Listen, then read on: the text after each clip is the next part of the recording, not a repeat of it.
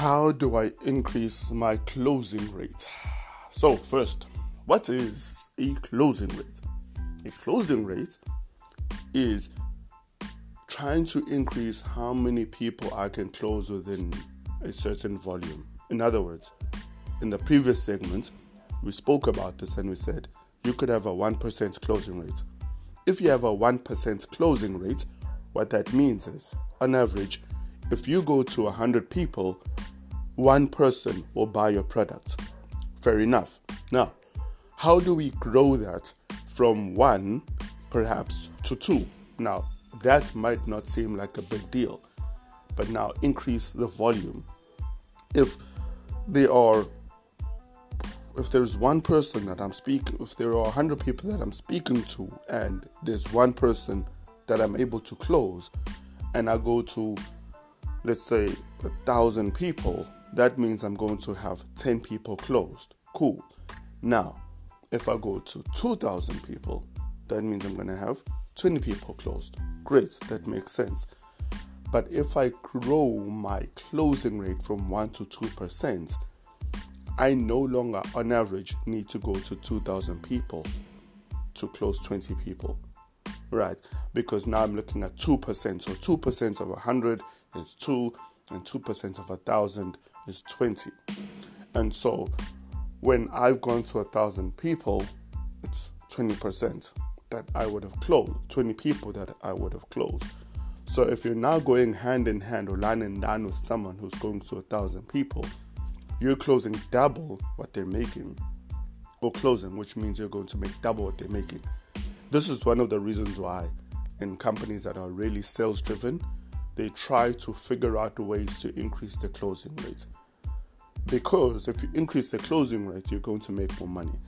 Many companies, for whatever reason, want to stick to mm, strategies and methods and traditions from back in the days that have clo- that have low closing rates but focus on volume. And the idea for them is how do I make as many calls as possible so that even if you have a, a low closing rate, I'm still meeting the targets. And perhaps they might have a target of say like 10%, so you need to close 10% of the people.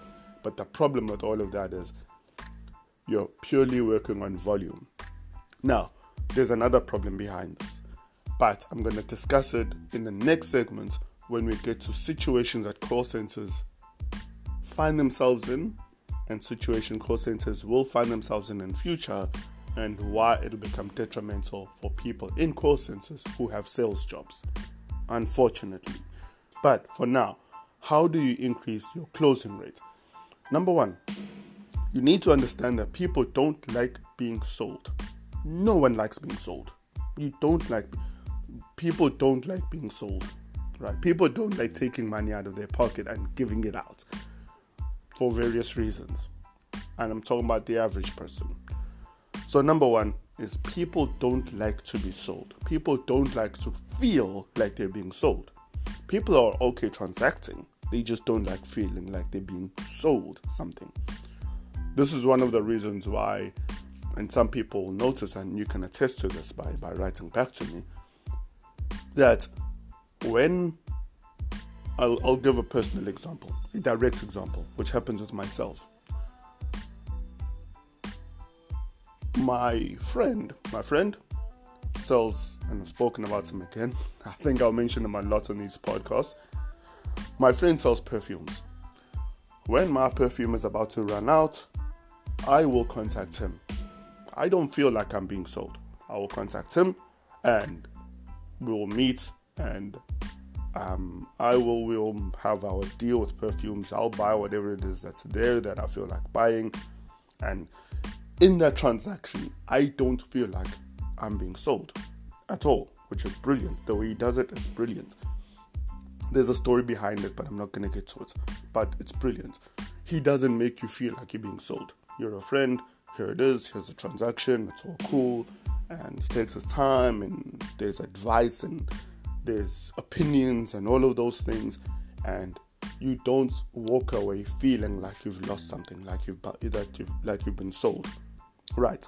It's one of the reasons why I keep buying from him.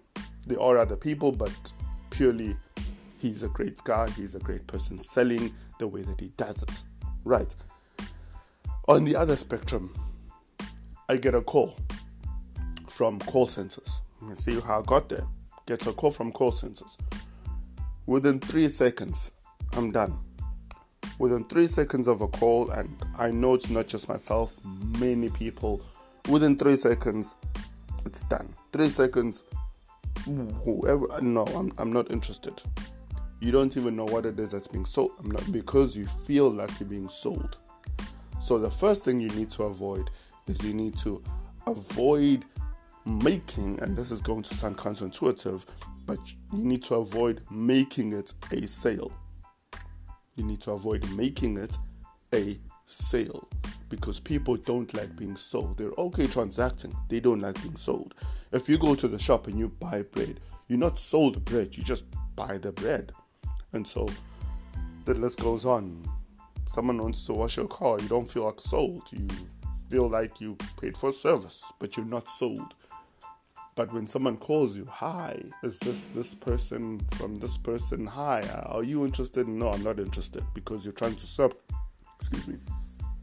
You're trying to sell me something, and so instantly, this is one of the reasons why with call centers, and I said I'd, I'd get to this later. One of the reasons with call centers they're going to be in a lot of trouble. But with a person, the first thing is do not make the the person feel like they are getting sold. That's the first. The second is you want to make the person feel like they need the product and that they're getting a discount on the product. I'm not saying give the person a discount. I'm saying make them feel like what they're paying for is worth more than what you're charging. There's different ways of doing that. And that's really what you want to do in terms of increasing your closing rate. If you're able to show someone how valuable the product is, not by throwing the features and all of those things out, if you're able to convince the person that the product that you're giving them is actually worth more than what you're charging them for, it's okay.